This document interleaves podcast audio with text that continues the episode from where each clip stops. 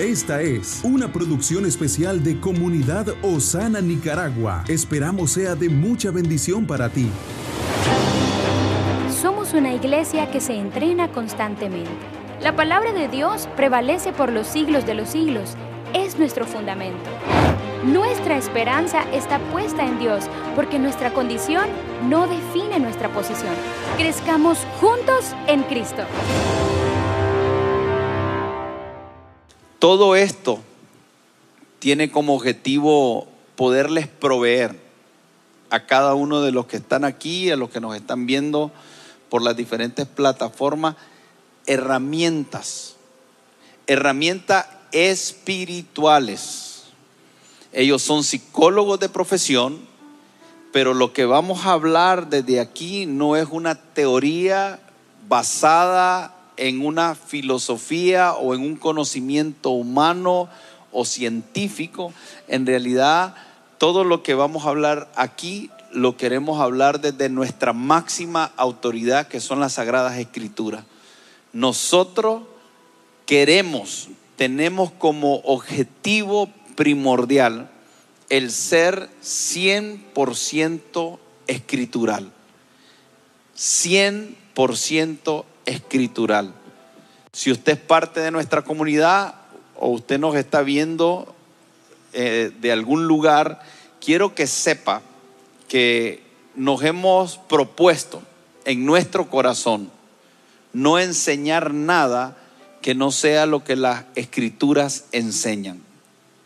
Tratamos por todos los medios y hacemos nuestro mayor esfuerzo para que lo que enseñamos pueda ser respaldado por las escrituras. Creemos que fuera de las escrituras eh, no debería la iglesia enseñar nada. Que las escrituras no pasan de moda como algunos dicen. Que la iglesia no requiere modernizarse porque la iglesia no es moda. La iglesia no es parte de la corriente de un sistema de este mundo en la cual debe de adaptarse. Nosotros tenemos principios que son eternos.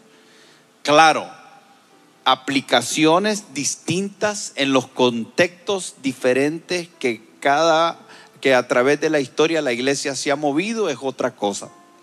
Los principios son válidos hace mil años y quinientos años adelante si Cristo no viene pronto pero sí entendemos que, que hay contextos diferentes y que el Señor nos puede dar la sabiduría, la creatividad y la gracia para poder enseñar en medio de esos, de esos contextos diferentes lo que no cambia es inmutable, que es las sagradas escrituras. Entonces vamos a, a darle continuidad a lo que hemos estado enseñando y, y decíamos en los días anteriores que, y tomábamos como texto base Tesalonicenses capítulo 5, verso 23, y además de eso leíamos Proverbios capítulo 23, verso 7, y quiero volverlos a leer porque quiero que se familiarice con ellos. Recuerde que hoy jueves tratamos de que sea un formato donde usted se siente desde ese lugar donde usted está como un alumno, como un discípulo, un aprendiz. Eso significa la palabra discípulo, aprendiz. Que usted tome una postura de aprendiz en su corazón, en su mente y si puede tomar un papel, un lápiz, su computadora para anotar y que usted le pueda dar continuidad a lo que hoy vamos a enseñar, excelente. Entonces, usted está en una condición de aprendiz, de alguien que tiene deseos de ser enseñado y tome notas, tome notas. Nosotros pedimos al Señor que nos dé la habilidad de poder transmitir el conocimiento de tal manera que su vida espiritual pueda ser edificada. Entonces, primera de Tesalonicenses capítulo 5, verso 23 dice, y el mismo Dios de paz os santifique por completo y todo vuestro ser, espíritu, alma y cuerpo. Yo quiero que usted repita conmigo y no lo digo porque, porque sea algo que quiero hacer para tratar de, de, de llenar espacio, sino que usted pueda entender cuando decimos que nuestro ser es espíritu, alma y cuerpo. Quiero que diga conmigo, yo soy un ser que tiene un espíritu, un alma y un cuerpo. Usted tiene que verse de esa manera. Hay una parte material, física, tangible en usted, pero hay una parte inmaterial, intangible, espiritual en usted. Y hablamos de, del cuerpo, esa es la parte más fácil porque la podemos percibir con nuestros sentidos. Pero el alma es donde están nuestro intelecto, nuestras emociones y nuestra capacidad de decidir. Desde ahí decidimos, desde el alma. El espíritu está la intuición, está la conciencia y está la comunión con Dios. Pero en este tiempo vamos a enfocarnos más en la parte del alma. Hay mucho que hablar del cuerpo y por eso quisiera que el día que vamos a estar impartiendo los talleres, usted venga, porque hay muchísimas cosas que decir acerca de cómo podemos consagrar nuestro, nuestro cuerpo para que sea templo del Espíritu Santo.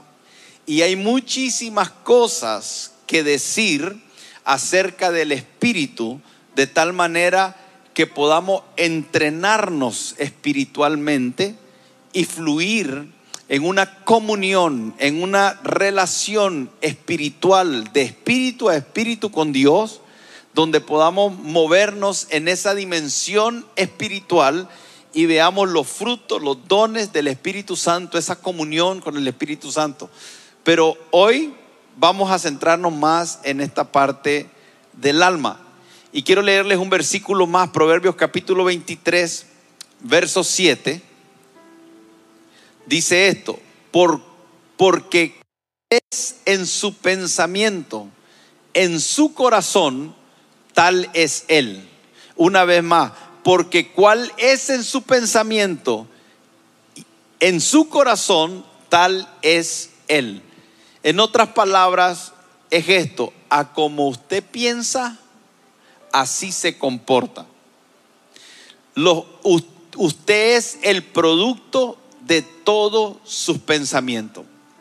Entonces, si nosotros tomamos este versículo y entendemos que en el alma está el intelecto, las emociones y la voluntad.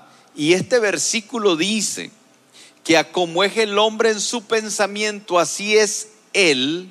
Entonces lo que nos está diciendo básicamente es que lo más importante, si nosotros queremos vivir una vida plena, si nosotros queremos servirle al Señor, si queremos tener una comunión con Dios, si queremos en realidad consagrarnos a Él, la base de todo es tener los pensamientos correctos. Pero estábamos diciendo que el alma no solamente tiene pensamientos, sino que el alma también están las emociones y la voluntad. Mi voluntad es la capacidad de decidir cómo yo decido la pregunta es, ¿desde dónde yo decido? ¿Qué es lo que influencia mis decisiones? ¿Qué es lo que termina determinando cada decisión que yo tomo? Como seres humanos estamos todo el tiempo tomando decisiones. Todo el tiempo estamos decisiones. Hace un, en, unos momentos algunos de ustedes cuando regresen a sus casas tendrán que decidir entre cenar y no cenar, entre qué cenar, entre irse a dormir a qué hora, pero estamos tomando decisiones todo el tiempo. Y, y, en este versículo que acabamos de leer de Proverbios capítulo 23, verso 7, nos dice que las decisiones que nosotros tomamos están basadas en la forma en que pensamos. Pero antes de, de, de tomar las decisiones también se involucran nuestras emociones. Y nuestras emociones juegan un papel preponderante en cómo decidimos. Si tengo miedo, decido desde el miedo. Si estoy enojado, decido desde el enojo. Si me siento triste, decido desde la tristeza. Por eso es que hay algunas personas que dicen, no, me siento desanimado, hoy no voy a ir a la iglesia. El desánimo fue lo que provocó que decidieras no ir a la iglesia. La gente dice, estoy enojado, no voy a ir a congregarme. El enojo fue lo que determinó que no te congregaras.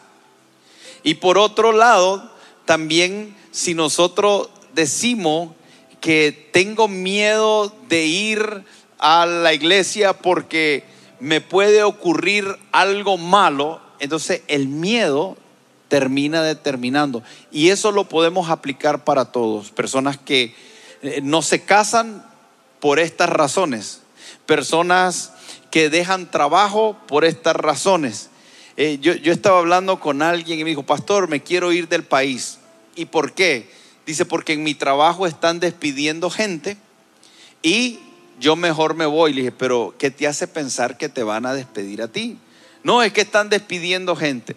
Tuvimos una plática de, unos cuantos minutos.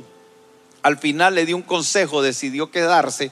Eso fue hace dos años y todavía está trabajando en el lugar y nunca lo despidieron. Pero él pudo haber tomado una decisión en base al miedo. Entonces cuando nosotros decimos que a como es el hombre en su pensamiento, así es él, es importante para que se pueda cumplir lo que el Señor quiere para nuestra vida, que seamos prosperados en todas las cosas, que nos detengamos a pensar en qué pensamos y que nos preguntemos por qué siento lo que siento. Muchas veces decimos, es que siento miedo, es que siento enojo, es que siento tristeza. Pero la pregunta es, ¿por qué? ¿Qué es lo que está provocando que yo sienta? Entonces necesitamos aprender a descubrir por qué me siento como me siento y a la misma vez preguntarnos si eso que siento está vinculado a que tengo pensamientos incorrectos y necesito aprender a pensar porque aprendiendo a pensar también aprendo a sentir. Las emociones y nuestros pensamientos están íntimamente conectados. A como el hombre piensa, así siente. El miedo es la manifestación de una forma de pensar.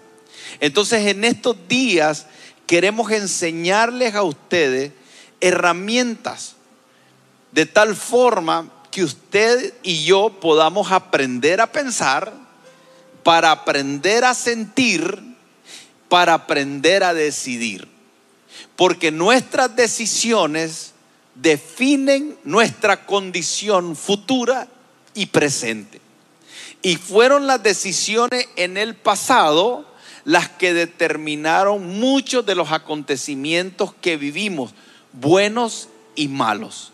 Buenas decisiones, buenos resultados. Malas decisiones, malos resultados. Emociones disfuncionales, decisiones disfuncionales, resultados malos. Emociones funcionales, decisiones funcionales, resultados buenos. Pensamientos equivocados, sentimientos equivocados, decisiones equivocadas, resultados equivocados. Pensamientos correctos, emociones funcionales, decisiones correctas, resultado extraordinario. Todo está vinculado.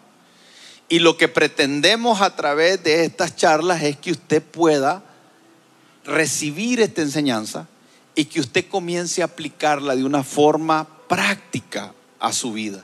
Entonces quisiera definir la palabra emoción. Hoy vamos a estudiar que el, el tema emociones.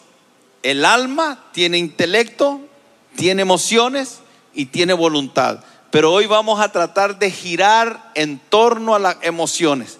Una de las cosas preciosas de este tema es que hay tanto que nos podemos ir por muchos caminos y quisiéramos abarcar tantas cosas que, lo que tenemos que hacer más bien es limitarnos de tal forma que le podamos dar algo que usted lo reciba y enteramente lo incorpore y de alguna forma lo ponga en práctica para su beneficio. Entonces quisiera comenzar definiendo esta palabra emoción. Emoción quiere decir hacer mover. En su origen viene del concepto que una emoción es algo que mueve al ser.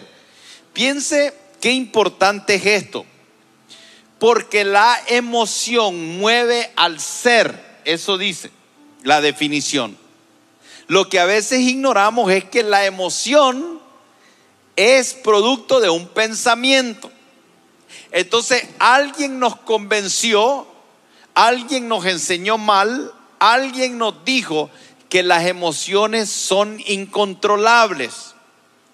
¿Y qué querés que haga si yo siento? ¿Qué puedo hacer si yo siento? Y pareciera ser que estamos indefensos ante las emociones. Pero no es así. Y eso es lo que queremos demostrar. Entonces hablamos de que etimológicamente el término emoción es el impulso que induce a la acción. O sea, una emoción va a producir una acción. Por eso es que cuando hablamos del alma y decimos que ahí está el pensamiento, la emoción y la voluntad, aunque lo distinguimos en tres partes, operan entre sí como una sola. Porque al final decidimos desde dónde sentimos y sentimos desde dónde pensamos. Si queremos decidir, entonces vamos a tener que asegurarnos que el proceso no solamente de la mente y de la sea el correcto para que nos lleve a las decisiones correctas. Entonces, una emoción es bien compleja y, y es una es una reacción compleja del cerebro, y cuando digo compleja es que tiene su grado de complejidad, porque tiene un estímulo externo y también tiene un estímulo interno. Entonces, el cerebro reacciona de una forma compleja a lo que ve, a lo que oye y también internamente el cerebro reacciona de una manera compleja porque piensa. Y, mientras piensa, va atrás y accesa todos los recuerdos, va a la memoria, allá, desde la infancia, muchas cosas que ocurrieron desde pequeño. Entonces, eso sucede de una forma, a una velocidad extraordinaria que ni nosotros nos damos cuenta que el cerebro está haciendo todo ese recorrido. Entonces, hay algo que pasa afuera, yo lo veo, y cuando veo eso, mi cerebro hace un recorrido extraordinario donde va hacia atrás, hace memoria de todos los acontecimientos y pareciera que llega a una conclusión inmediata. Y eso produce una emoción hay un recuerdo ante una situación. Por eso es que alguien puede visitar un lugar que lo visitó cuando estaba pequeño con su papá y regresa años después. Y en ese lugar hubo algo emotivo con tu papá y hoy tu papá ya no está y cuando regresas ahí dices algo como esto, oh, aquí estuve con mi papá cuando estaba pequeño y esto pasó. Y de repente estás llorando porque algo reviviste del pasado. Entonces, cuando nosotros definimos emoción, es una reacción compleja del cerebro, pero que tiene implicaciones externas y tiene implicaciones internas. Entonces, ese, ese, esas emociones me conectan con el interior abstracto y con el exterior. Entonces las emociones se convierten en aquello que me conecta con lo de afuera y lo de adentro invisible. Entonces, y a la misma vez, las emociones son fundamentales para cómo me relaciono con las personas. Porque hay personas que me generan gozo verlas. Y tú la ves a la distancia y dices, mira, allá está Juan. Oh, y te genera alegría. Y dice, Juan, qué alegría verte. Y todo tu cuerpo está lleno de gozo. Pero de repente ves a Pedro y cuando lo ves, dice, oh, allá está Pedro. Ese tipo no quiero ni verlo. Mejor me hago el que no lo vi. Tus emociones son una forma de relacionarte.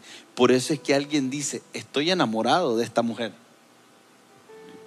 Y ese mismo que dice, estoy enamorado, después puede decir, aborrezco a esta mujer.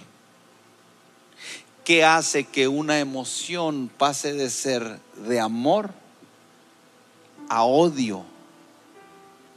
Entonces las emociones no son solamente algo que, que yo siento, no, lo que yo siento tiene un efecto en cómo yo me relaciono con las personas. Por eso es que siento rechazo, por eso es que siento miedo. Esta persona me causa miedo. Cada vez que la veo, miedo. Cuando me llama por teléfono, miedo. Cuando la veo, me causa ira. Y cuando veo, me causa un sentimiento profundo de amor. Siento que me quebranto por dentro. Entonces las emociones nos conectan con lo externo y también con esa parte abstracta de nosotros, pero nos mueven. Y si nos mueven, si las emociones te mueven a ti y me mueven a mí, si las emociones terminan siendo parte de los elementos que me llevan a decidir, si las emociones producen acciones en mí, qué tan importante es que yo pueda responder a algunas preguntas vitales acerca de las emociones. Y de eso se trata. Si yo en este momento logré captar tu atención, si en este momento tú dices, pastor, ya le entendí, hábleme ahora de las emociones, estamos en el lugar propicio para que el Espíritu Santo comience a derramar sobre nosotros semillas, semillas que pueden dar frutos de transformación en nuestra vida. Hay muchas personas que están queriendo genuinamente servir a Dios, amar a Dios, honrar a Dios, obedecer a Dios. Pero esas mismas personas que están queriendo servirle a Dios son personas que están en el corazón teniendo luchas muy grandes internas y que a veces no saben cómo tratar con esos asuntos. Yo quiero servirle a Dios, pero me siento tan presionado por la gente y termino cediendo por miedo a la gente. Termino complaciendo a la gente por encima de Dios. Termino prestándole más atención al qué dirán de las personas que lo que Dios piensa de mí. Cuando todas esas cosas comienzan a ocurrir, estamos hablando de personas que no tienen una sanidad del alma, que no tienen una educación de sus emociones, que no han aprendido a sentir. Y sí quiero decir esto con toda firmeza y claridad. Podemos aprender a sentir. Así como aprendimos mal, así como a través de nuestros años nos enseñaron a tener miedo, así como a través de nuestra vida, las experiencias, los consejos, las enseñanzas diferentes nos llevaron a ser personas iracundas, así también podemos aprender con ayuda del Espíritu Santo a tener mansedumbre. Los frutos del Espíritu, que son paz, justicia, gozo, bondad, benignidad, todos esos frutos del Espíritu Santo que aparecen en Gálatas capítulo 5, todos esos son producto no solamente de un Espíritu Santo que te ayuda a desarrollar los frutos, sino de personas que aprendieron a través de los principios de la palabra de Dios a sentir y a moverse de esa manera. Si los frutos del Espíritu Santo dependieran totalmente del Espíritu Santo, todos los tendríamos. Piense, si los frutos del Espíritu Santo en usted dependieran solamente del Espíritu Santo, entonces todos los tendríamos. ¿Y por qué algunos tienen los frutos del Espíritu y otros tienen los frutos de la carne? ¿Qué es lo que hace la diferencia? ¿Por qué pareciera que algunos lograron desarrollar los frutos del Espíritu y por qué yo sigo luchando con los frutos de la carne? Y los frutos están vinculados a pensamiento y a sentir. Y aprendemos a ser bondadoso. Y aprendemos mansedumbre. Y aprendemos benignidad. Aprendemos a amar con ese amor ágape. Entonces, vamos a, adentrarnos un poquito más y quisiera que aquí la licenciada Nahara nos pudiera continuar con el tema.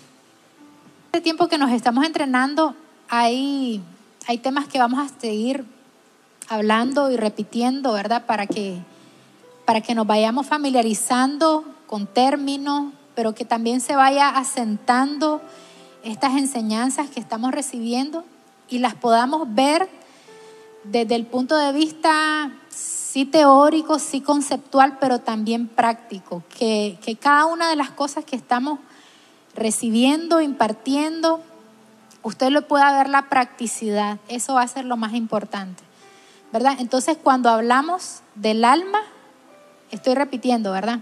Cuando hablamos del alma, estamos hablando de, está compuesta por nuestros pensamientos, por nuestras emociones y por nuestra voluntad. Y todos estos tres elementos están interconectados, ¿verdad? Está uno afectado, va a afectar al, al resto. Entonces, ¿qué es determinante en nuestra alma? Es determinante lo que pensamos, nuestra forma de pensar y hablo de forma, ¿verdad? Va a determinar el cómo sentimos, pero también, decía el pastor, las decisiones que tomamos en el día a día, no eventualmente, en el día a día, va a estar determinado de cómo estamos pensando. Pero no solo eso, sino que también nuestra forma de actuar.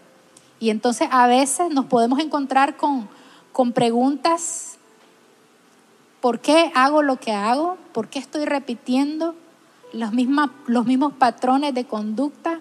Y hacernos esas preguntas. Entonces, todo eso va a estar determinado, nuestra forma de actuar, nuestra forma de sentir, o sea, el cómo se manifiesta nuestra vida emocional va a estar determinada en cómo pensamos. Pero el cómo pensamos no es algo que se da así esporádicamente, eventualmente. Esto tiene una historia, nuestra forma de pensar tiene una historia. Y la historia es, es aquello que vamos formando desde que, desde que estamos en el vientre de nuestra madre. Porque desde entonces estamos escuchando, estamos recibiendo emociones, estamos recibiendo palabras eh, por parte del entorno, ¿verdad? Inmediato. Entonces, nuestra forma de pensar va a estar determinada por todo aquello que hemos ido formando que se ha edificado en, nuestro, en nuestra mente, intelectualmente, el sistema educativo, cómo ha incidido las palabras que hemos escuchado en nuestro seno familiar, todo aquello que nosotros también hemos ido incorporando, la educación, todo eso va a ir formando nuestra forma de pensar. Entonces, esa es la base. Y, y ok, ahora, ¿qué pasa? la forma en la que estamos sintiendo ahorita, la forma en la que estamos experimentando emocionalmente, decimos va a estar determinada por nuestra forma de pensar. Pero entonces aquí es, si estoy experimentando emocionalmente algo que no me es grato, entonces lo que tengo que ir a revisar es la forma en la que estoy pensando. Entonces, aquí les quiero compartir una definición de emociones, ¿verdad? Son aquellas reacciones psicofisiológicas. Es decir, decía el pastor, son estados internos complejos de la mente. Pero hablamos de, la experiencia también subjetiva. ¿Por qué subjetiva? Porque cada quien tiene una historia de vida distinta, una forma de pensar que ha ido formando desde su niñez, pero que es peculiar de cada quien, ¿verdad? Entonces, para mí puede ser eh, el ver un animalito ahí moribundo puede, puede, lo puede experimentar de una forma muy distinta a un veterinario quizás o a otra persona. Entonces cada quien va construyendo su forma de sentir de acuerdo a, la experiencia y a los pensamientos que tiene, que ha ido construyendo. Entonces por eso llamamos subjetivo, porque es particular de cada quien. Es una reacción psicofisiológica, o sea que es algo que se experimenta eh, internamente, pero que también tiene una manifestación física. Nuestro cuerpo reacciona. Y esa es una de las características de las emociones también. Nos va a conectar con nuestro entorno. Va a conectarnos. Lo vamos a experimentar físicamente, pero también a nivel interno. Las emociones tienen eh, esa, esa, cualidad de conectarnos con nuestro entorno. Entonces, decimos, eh, cuando estamos en un funeral, nos conectamos con ese ambiente, ¿verdad? Es un ambiente de tristeza. Estamos en una festividad, estamos celebrando algo, eh, recibimos un ascenso en el trabajo, recibimos una buena noticia, entonces la, emoción que corresponde en ese momento es una, una emoción de alegría, de entusiasmo, de esperanza, ¿verdad? Entonces las emociones nos van a conectar con nuestro entorno. Y eso es algo bonito que quiero dejarle.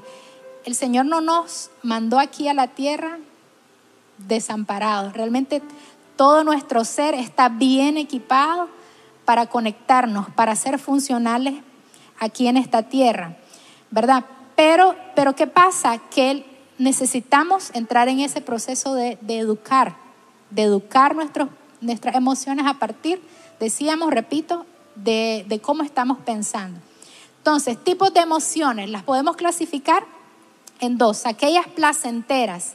Entonces, si se acuerdan de las emociones básicas que nos han enseñado desde la escuela, aquellas placenteras son aquellas que nos van a hacer sentir bien, ¿verdad? Entonces, la alegría, tenemos la gratitud, el entusiasmo, el asombro. Y tenemos también aquellas emociones que no son placenteras. ¿Por qué no son placenteras? Porque nos hacen sentir mal, nos, crean angustia, nos crean angostura, nos hacen tener una sensación incluso física, ¿verdad? Porque decíamos que son reacciones psicofisiológicas. Entonces, no nos, no nos son gratas el experimentarlas. Causan malestar interno, de impotencia muchas veces. Entonces, dentro de estas emociones no placenteras, displacenteras, tenemos la tristeza, la ira y el miedo, ¿verdad? Que son las emociones básicas que conocemos. Ahora, también podemos decir que son, las emociones son funcionales o disfuncionales. Entonces, las funcionales, ¿cuáles van a ser? Aquellas que nos van primero a hacer sentir bien, pero también que nos van a ayudar a cumplir objetivos de vida. Entonces, las disfuncionales que vienen a ser, vienen a ser aquellas que nos van a mover, nos van a movilizar a conductas que no son funcionales, ¿verdad? Que nos van a sacar de nuestros objetivos principales de vida. Y nosotros que somos creyentes, aquellas, aquellas conductas, aquellas formas de experimentar la vida emocionalmente, internamente, que nos van a sacar del propósito, incluso de lo que Dios quiere hacer con nosotros y a través de nosotros. Entonces, ¿qué pasa? Las tenemos que educar. Y este es el proceso en el que estamos, ¿verdad? De educar esas emociones que quizás nos, están siendo en este momento un, un indicador de que hay en nosotros estructuras de pensamientos disfuncionales que no nos están ayudando a, a, ser o a, eh, eficientes, a ser productivos en todas las áreas de nuestra vida. Entonces, por ejemplo, una persona que se une en matrimonio, ¿verdad? Con, con su pareja, con la pareja, pero esta persona, ubiquémonos como, como una, una mujer, ¿verdad? Una mujer que viene al matrimonio, pero que tiene en sus antecedentes eh, pensamientos, conceptos que ha creado a lo largo de su vida con respecto al matrimonio. Entonces, esos pensamientos van a llevar a experimentar emociones dentro del matrimonio.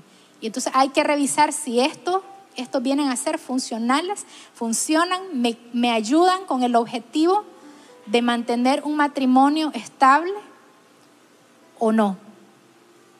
Entonces, eh, revisar, revisar esa parte, ¿verdad? ¿Qué tan funcionales somos en cada área de nuestra vida? Va a ser determinado por cómo estamos pensando, por la, el, todo el bagaje que hemos ido formando y que necesita en este tiempo ser transformado. Emociones nos lleva también a pensar, bueno, que es una tría, hablamos de la parte psicológica, pensamiento y todo entra por nuestros ojos. ¿Cómo lo interpreto? ¿Qué está diciendo mi pensamiento ante una sonrisa, ante una mirada? Automáticamente mi cerebro lo está procesando. Luego actúa mi parte fisiológica, donde yo puedo experimentar temor, sudor, palpitaciones, y eso me va a generar una conducta. Podemos salir corriendo, podemos sonreír, podemos ponernos a llorar. Por eso es importante aprender a gestionar nuestras emociones. Como decía Nahara, desde que nacemos tenemos esas emociones primarias. Un bebé presenta, lo hacemos muecas, él sonríe, aparentemente, ¿qué está demostrando? Alegría, puede tener miedo ante un ruido, pero tenemos emociones secundarias y estas se dan a partir de las primarias. No se pueden presentar si primero no tenemos la innata. Y estas emociones secundarias son como la vergüenza, la culpa, el orgullo, la ansiedad, los celos, la esperanza, y miramos que estas no son innatas, estas van influidas o influyen de acuerdo al entorno donde nos estamos desarrollando. Por eso es importante y en, los talleres que se han venido dando había uno de afirmación a nuestros hijos. ¿Cómo estamos afirmando a nuestros hijos? Es muy relevante porque muchas veces desde nuestro hogar nosotros damos direcciones desde el miedo, desde el temor a nuestros hijos si no haces esto, te va a pasar esto. Y entonces actuamos desde el temor. Muchas veces, ¿cuántos de nosotros hemos venido o hemos escuchado algo acerca de Dios y ha generado temor en, en nosotros? Porque alguien inculcó ese temor. Por eso es importante desde nuestra posición, cómo estamos transmitiendo algo a nuestro entorno, a nuestros hijos, a las personas que estamos enseñando, porque desde esa misma plataforma ellos están aprendiendo. Y miramos la reacción a nuestro alrededor es lo que de alguna u otra manera hemos venido sembrando. Sembré temor, por lo tanto la reacción a nuestro alrededor va a ser temor. Y si nos trasladamos al ambiente laboral, muchas veces podría ser de temor, de solidaridad, de apoyo, de cooperación, pero tiene que ver también con nosotros como cabeza. emociones son funcionales y nos sirven para conectarnos con la parte que está dentro de nosotros, que es abstracta, y el medio en el cual nos estamos relacionándonos. Entonces, si nosotros entendemos este principio, entonces vamos a saber de que las emociones no son malas, cum- cumplen una función. Y hay emociones que son perturbadoras y hay emociones que no son perturbadoras. ¿Cuáles serían las emociones perturbadoras? Son aquellas que generan una conducta disfuncional. ¿Y qué sería en este caso una conducta disfuncional? Yo creo que a la mayoría de, de los que conducimos nos ha pasado en algún momento. Vamos manejando y se nos pasa un carro por enfrente y se nos pone enfrente. Y eso es normal y que te moleste, te sentís ofendido. Pero ¿qué sería disfuncional? De que te molestara y buscaras la forma de cómo adelantarte, ponerte a la par de él, bajar el vidrio y decirle un montón de cosas. Desde ese momento, en ese, en ese momento se vuelve disfuncional porque genera un conflicto. Esa otra persona también va a responder ante la ofensa y puede pasar cosas, pues, incluso violentas. Hay también eh, emociones que no son perturbadoras y esas pueden ser agradables, pero también pueden ser desagradables.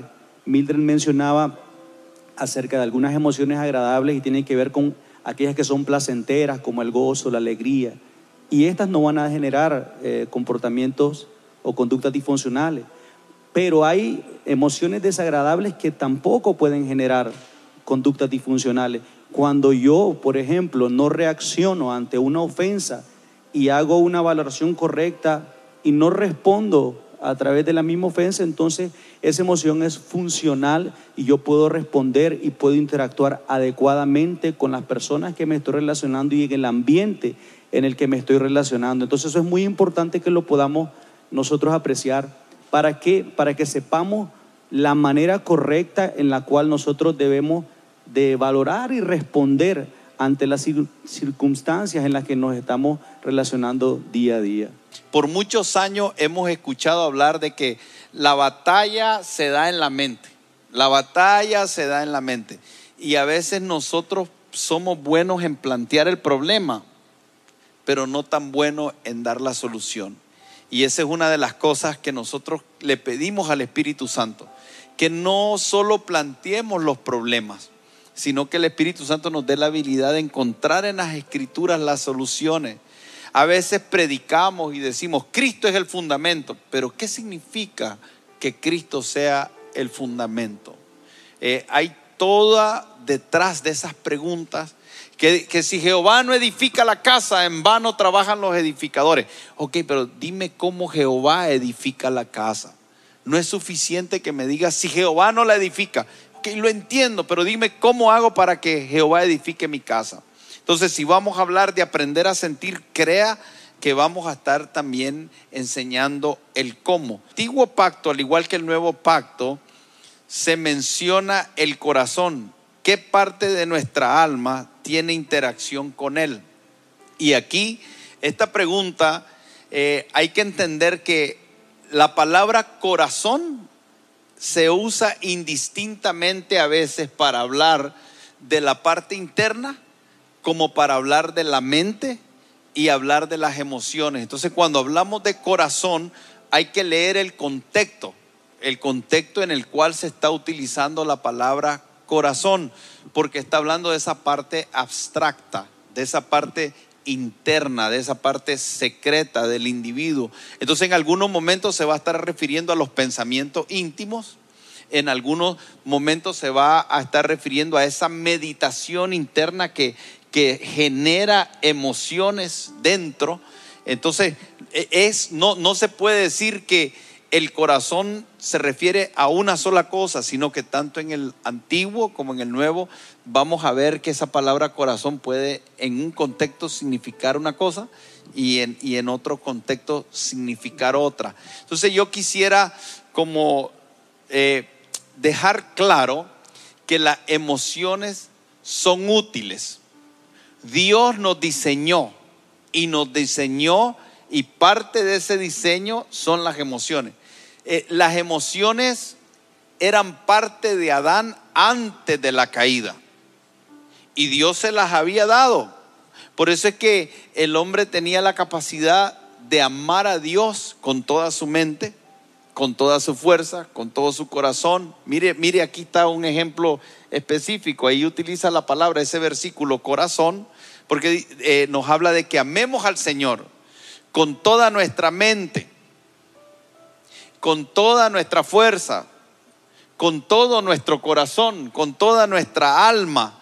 Entonces, el Señor siempre diseñó que nosotros lo amásemos a Él con todo. Por eso es que el amor para nosotros como cristianos significa mucho más que emociones y sentimientos.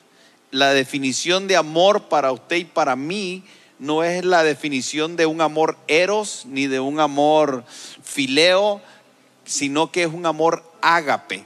Es el amor donde dice la escritura que de tal manera amó Dios al mundo que dio a su Hijo unigénito para que todo aquel que en Él cree no se pierda, mas tenga vida eterna. Pero el Señor nos dice, amarás al Señor tu Dios. Amarás al Señor tu Dios, Mateo.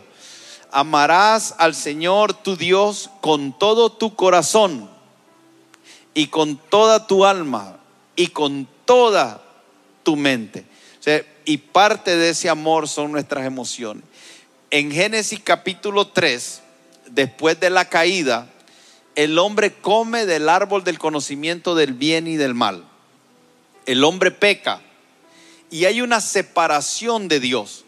Y eso, eso mire qué interesante, porque cuando nosotros leemos el Nuevo Testamento dice que el perfecto amor echa fuera el temor. Entonces, en una persona todo lo motiva o el amor o el temor. El amor es, es, es, es parte de una emoción, pero no es solamente emoción. Les acabo de hablar de que es amor ágape. Como dice Corintios, que el amor es sufrido, el amor es benigno, el amor no es actancioso, el amor todo lo da, el amor es sacrificial, el amor todo lo espera habla de un amor que sale de dar sin tener una expectativa. Pero también es cierto que el amor tiene una parte nuestra que es emocional. Por eso el Señor quiere que lo amemos con nuestro pensamiento y con toda nuestra alma. Y parte de amar a Dios es con nuestras emociones.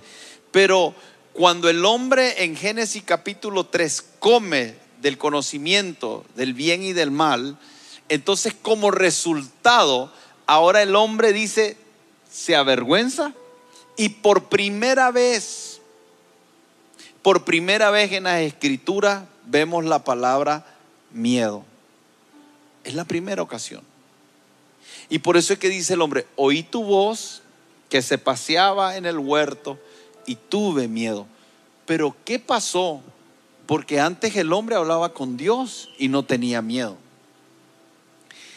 Cuando se habla del árbol del conocimiento del bien y del mal, estamos hablando de una información que no viene de Dios. El ser humano sigue comiendo del árbol del conocimiento del bien y del mal.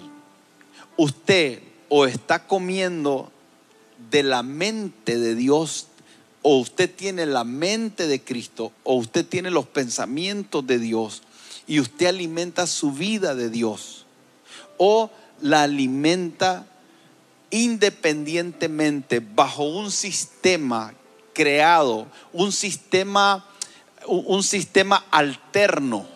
El hombre ha creado un sistema alterno.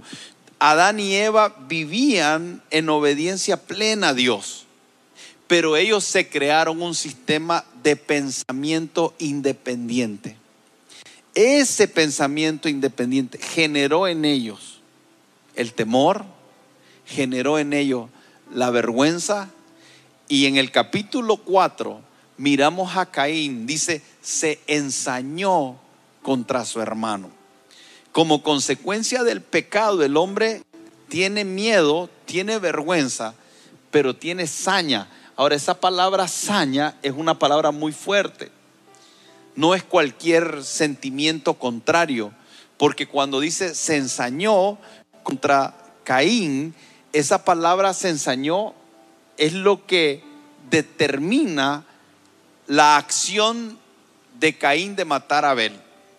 Entonces nosotros podemos ver ahí ira, podemos ver ahí miedo, podemos ver de ahí en adelante vergüenza y, el, y vemos al hombre con tristeza y de ahí comenzamos a ver todo un diseño caído. Ahora, Dios nos hizo con nuestras emociones y nuestras emociones nos permiten disfrutar de momentos. Por eso es que son útiles. Uy, a mí me gusta, a mí me gusta algunos momentos donde me emociono. Yo soy muy emocional, ¿no? Ganó el Madrid la Champions, yo estaba feliz, gritando, ¡Yeah! Pasé como 10 como minutos, ¡eh! ¡Oh, eh, oh, eh, oh, eh! ¡Oh, eh! Y alegre. Oh, me permitió disfrutar de situaciones y momentos. Miro a unos amigos que tengo rato de no verlos y nos sentamos a comer algo y comenzamos a platicar y yo no sé si a usted le ha pasado, pero a veces yo me encuentro con personas, no decimos nada gracioso, nada, pero estamos riéndonos, nos reímos de todo. Y después intento contar lo que conté con ellos cuando nos reímos y alguien me queda viendo así como, eso no da risa. Pero en el momento que estaba con esa persona, me causó risa. ¿Por qué? Porque se genera ambientes emocionales que podemos disfrutar cuando estamos alrededor de gente que amamos. Entonces por eso es que las emociones no son ni malas ni buenas. Las emociones nosotros terminamos dándole nosotros un significado. Entonces, la alegría extrema te puede llevar a la irresponsabilidad. Entonces, aún la alegría se vuelve algo malo, porque hay personas, pregúntele a un niño, llega un niño y te dice, estoy aburrido, estoy triste. dice, ¿cómo que estás triste? O sea, ¿por qué? Porque el niño tiene una expectativa interna de que él tiene que estar riéndose toda la vida. O sea, entretenido toda la vida. Si, si, no es con la tablet, es con el televisor. Y si no es que el televisor, que el papá le esté haciendo una payasada, pero él tiene que estarse riendo. Y si no se está riendo, entonces el niño está inconforme porque estoy triste. Ahora, usted se imagina en un niño que crece así y no se le enseña, cuando llega a adulto, quiere estar todo el tiempo alegre. Y esa emoción, que no es ni buena ni mala, lo puede llevar a encontrar o buscar esa alegría insaciable en las drogas, en el alcohol, en las parrandas. Y esa, ese deseo de estar alegre todo el tiempo lo lleva a perderse. Y, no crea, hay personas que están, hay que aprender a estar quieto, hay que enseñarle a nuestros hijos a estar quietos. Siéntese, ya disfrutó. Hay que aprender a vivir los momentos. Por eso también la escritura dice, hay tiempo para todo, hay tiempo para reír y hay tiempo para llorar. Hay tiempo para trabajar, hay tiempo para descansar. Entonces, de alguna forma, nuestras emociones nos permiten disfrutar de los momentos y, a la misma vez nos son útiles para ejecutar algunas acciones sin necesidad que entre la razón. Yo, yo, yo miro un, un Doberman que viene corriendo y yo no digo, es un Doberman, es un perro con unos colmillos grandísimos y ese perro es peligroso, puede morderme.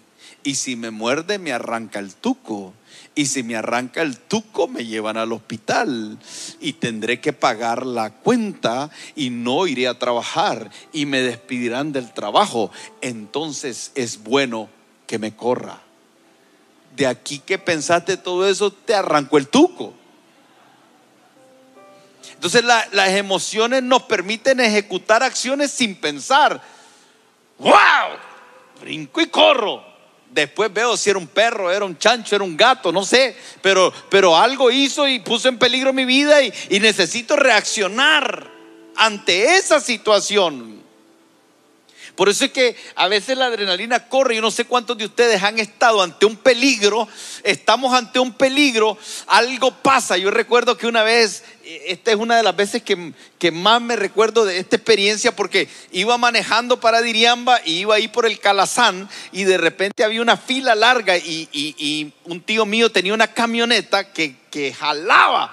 Y entonces era una Ford de ocho cilindros y yo miro la fila y digo, yo los aventajo y, y le hago para la izquierda y, y de repente aventajaba y miraba que venía un carro y de repente miro que ya no voy a entrar y me salgo para la izquierda y entonces había tierra y le hago brum, brum, brum, Me asusté, me dio pena. Yo dije, ay, toda la gente me está viendo, me van a conocer, le van a ir a decir al tío, y, todo lo que uno piensa. ¿eh? Entonces uno se agacha, me parqueo y, y me dije, yo voy a parquearme y que los carros se vayan. Cuando me detuve y me bajé, de repente estaba así, temblando. Algunos dicen, pastor, mire, yo he pasado tres días. Yo recuerdo cuando estábamos en Carazo, se nos cayó la carpa y por los siguientes tres días trabajé, trabajé, trabajé, trabajé. O sea, no me dio tiempo de nada, me dediqué a trabajar y ya cuando estaba la carpa otra vez puesta, comencé a llorar. ¿Y, y por qué hasta ahora comencé a estar triste? Porque en algún momento de nuestra vida, hermanos, hay acciones que tenemos que tomar. Y entonces a veces o nos acobardamos o lo enfrentamos con valentía. Eso depende mucho de, de- de- de- tu forma de pensar. Por eso ap- aprendemos a sentir. Y hay personas que pierden el trabajo y se echan a morir. Se suicidan.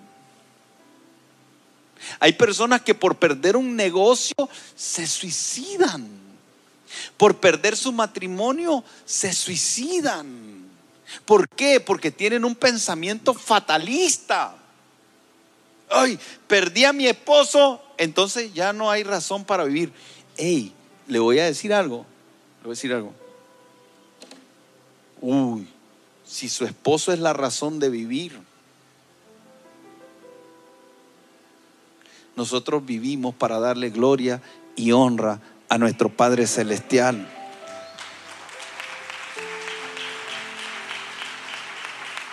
La gente, o sea, la gente cree que su vida es un trabajo. Entonces cuando lo pierden, ¿qué sienten?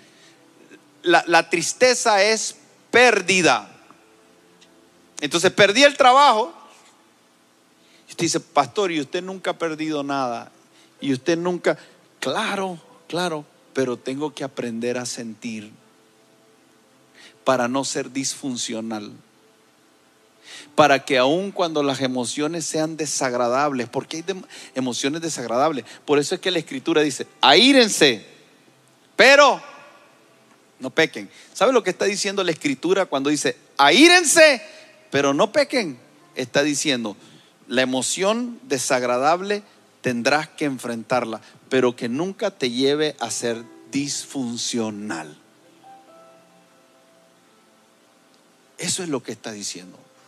Lo que estamos tratando de enseñar es que usted conozca cómo opera su ser, que usted conozca que parte de su ser tiene emociones y que este hermano que mandó a preguntar cómo hago para, para, para evitar esos pensamientos negativos, esa respuesta te la vamos a dar. Queremos que nos permitas ir poco a poco para que esto te bendiga. Entonces, Jesús estuvo triste hasta la muerte. Y lo voy a repetir todas las veces que pueda, pero fue funcional. ¿Saben por qué fue funcional? Porque Él dijo, estoy triste hasta la muerte, pero no se haga mi voluntad, sino la tuya. Si, tengo que ir a la cruz, voy a ir a la cruz. Pero hay gente que está triste y lo abandonaron todo por su tristeza. Y pastor, usted no me entiende, te entiendo. Entiendo, pero no puede ser disfuncional. No puedes perderlo todo por ser disfuncional. ¿Y qué hago? Bueno, el Señor te va a ayudar a sacar fuerzas, en tu debilidad. El Señor está contigo. Y entonces comienzas a escuchar todas esas promesas que están en las escrituras y las comienzan a traer a tu vida. Y comienzas a pelear la batalla de la fe, que primero, la primera batalla de fe que peleamos es interna. Toda nuestra fe está aquí adentro y el Señor nos la dio adentro. Él puso una medida de fe en nosotros y esa medida de fe en nosotros tiene la capacidad para crear un gobierno interno más allá de las circunstancias que acontecen afuera. Por eso es que Jesús dijo, la paz que yo les doy no depende del mundo. La paz en la que nosotros podemos vivir y alcanzar es una paz que sobrepasa todo entendimiento. Es una paz que viene de un gobierno interno. El Señor quiere enseñarnos a tener dominio propio. Dominio propio es saber fluir desde el Espíritu Santo de tal manera que nuestra alma pueda ser gobernada. Y David ejerció ese dominio propio cuando él dijo, alma mía, alaba a Jehová. ¿Y en qué momento lo dice? En un momento de tristeza, en un momento de desesperación, en un momento de soledad, en un momento donde estaba siendo asediado, en un momento donde su vida corría peligro, en un momento donde había sido olvidado. En ese momento él dice, hey, hey, hey, hey, hey, hey, hey, hey, hey, Es impresionante David.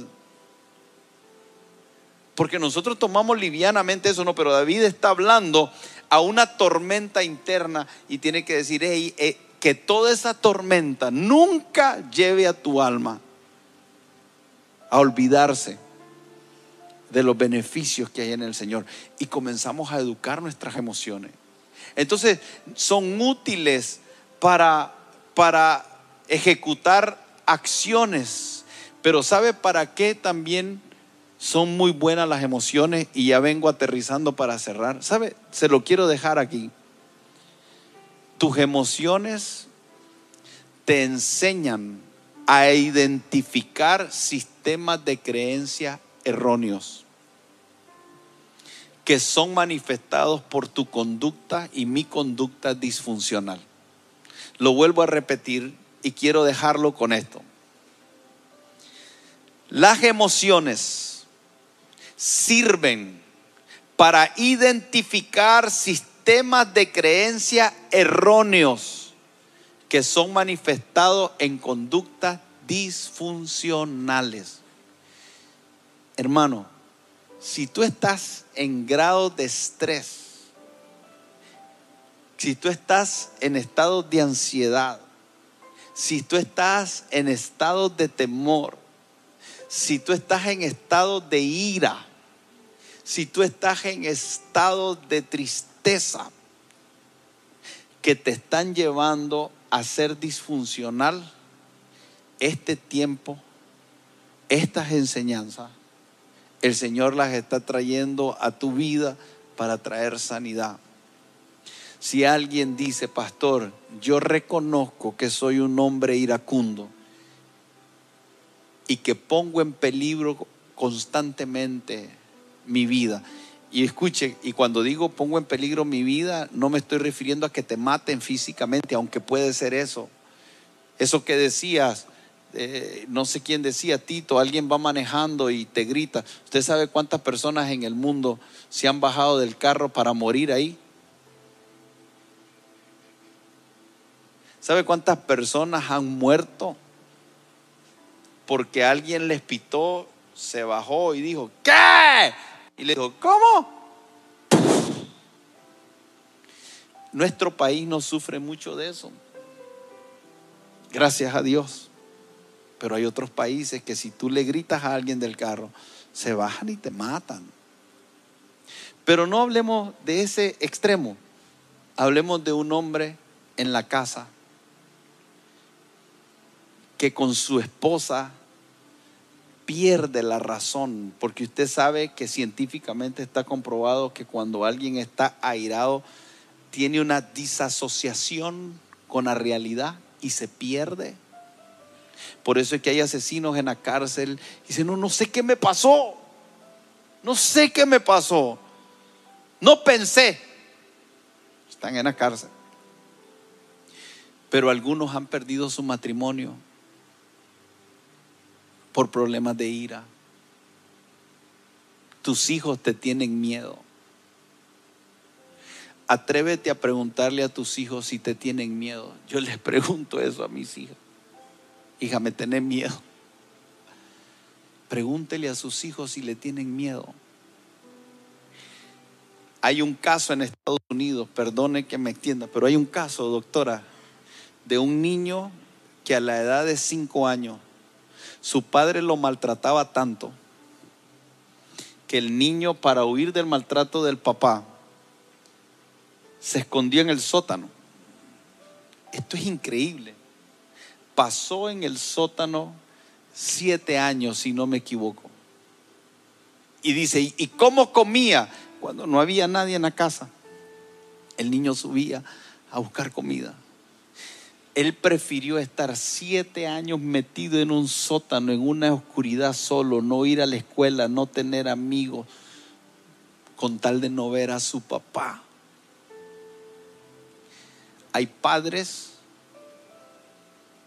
que no saben, pero su ira está matando a sus hijos. No, pastor, yo, yo no lo golpeo, yo no lo maltrato, yo no los abuso.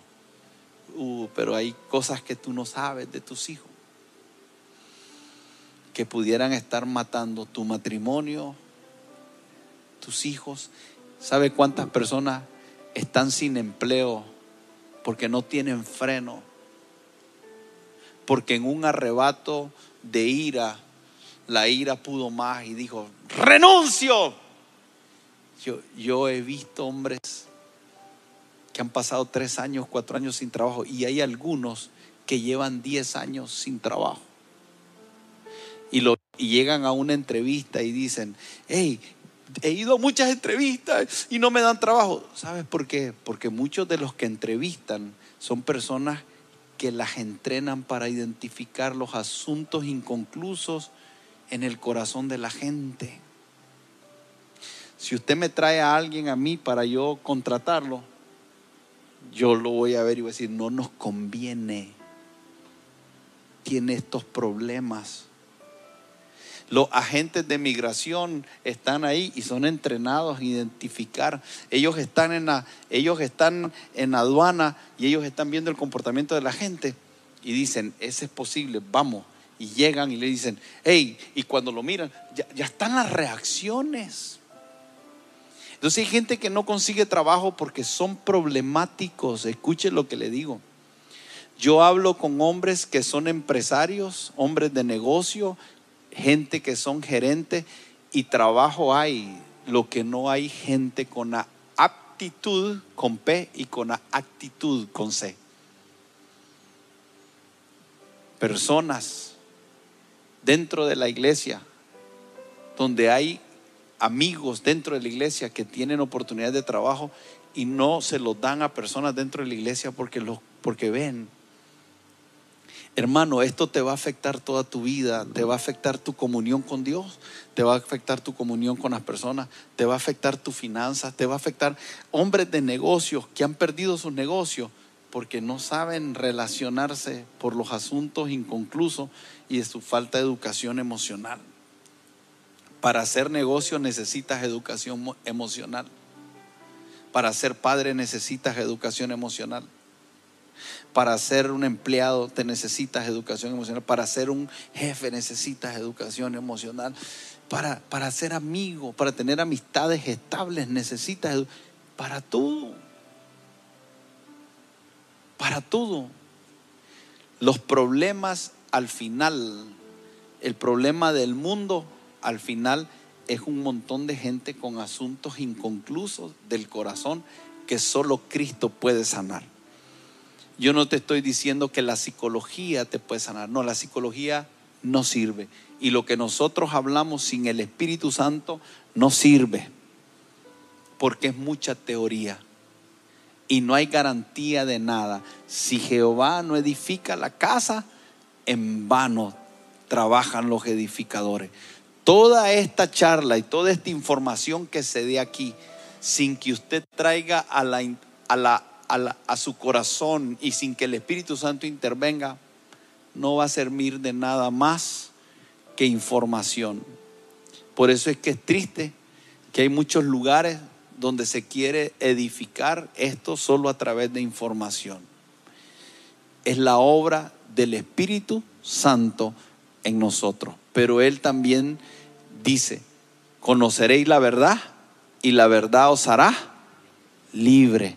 El Señor quiere darnos a conocer verdades bíblicas que el mundo las ha tergiversado y las ha usado en una manera que tal vez les ha dado fruto y nosotros necesitamos recuperar, o más que recuperar, ir a los diseños de las escrituras y traerlos para que puedan el Señor sanar nuestras vidas.